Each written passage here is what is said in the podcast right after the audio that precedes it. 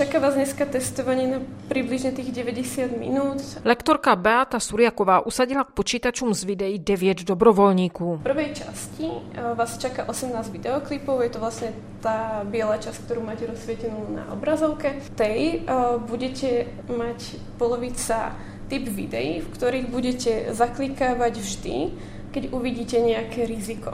Návrh nových testů pro ministerstvo dopravy připravuje ve spolupráci s psychologi z Univerzity Palackého v Olomouci Asociace autoškol České republiky. Systém zkoušek budoucích řidičů se dlouhá léta zásadně neměnil. Teď se nové otázky zaměřují na znalosti a dovednosti začínajících řidičů, které jsou klíčové pro bezpečné řízení. Hlavným cílem je vlastně naučit těch budoucích šoferů přemýšlet o tom riziku, které v provozu nastává, nakoľko nechceme, aby se len v záverečných skúškach naučili nás pamäť otázky, netestujeme len vedomosti, ale to, ako komplexně vnímají celou dopravnou situaci. Mezi pěti muži dobrovolníky je i mladý obchodní zástupce Ondřej. Řízení je pro něj každodenní záležitostí, chce se ale připravit i na rizika v běžném provozu. Mám řidičák už 15 let a teďka jsem slyšel, že se obmění ty otázky, tak eh, jsem zvědavý právě, jaké otázky to budou. Denodenně jsem na cestách, takže i abych trošku ji nabil těch dovedností. Mít řidičský průkaz je v současnosti normou. Podle Beaty Surjakové ale nemusí být pro každého. Hlavným cílem by malo být být dobrým řidičem. Háček je v tom, že někdy se už na ten vodičský průkaz pozerá jako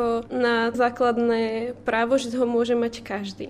Avšak naším cílem je aby fakt do provozu vstupovali tí, ktorí sú na to dobre pripravení a znižovalo sa to riziko, protože tých dopravných nehôd a škôd s tým spojených je stále veľa. Olomoučtí psychologové vypisují další termíny pro testování videí pro dobrovolníky, aktivní řidiče s průkazem minimálně tři roky, kteří jsou za volantem alespoň jednou za týden. Z Olomouce Blanka Mazalová, Český rozhlas.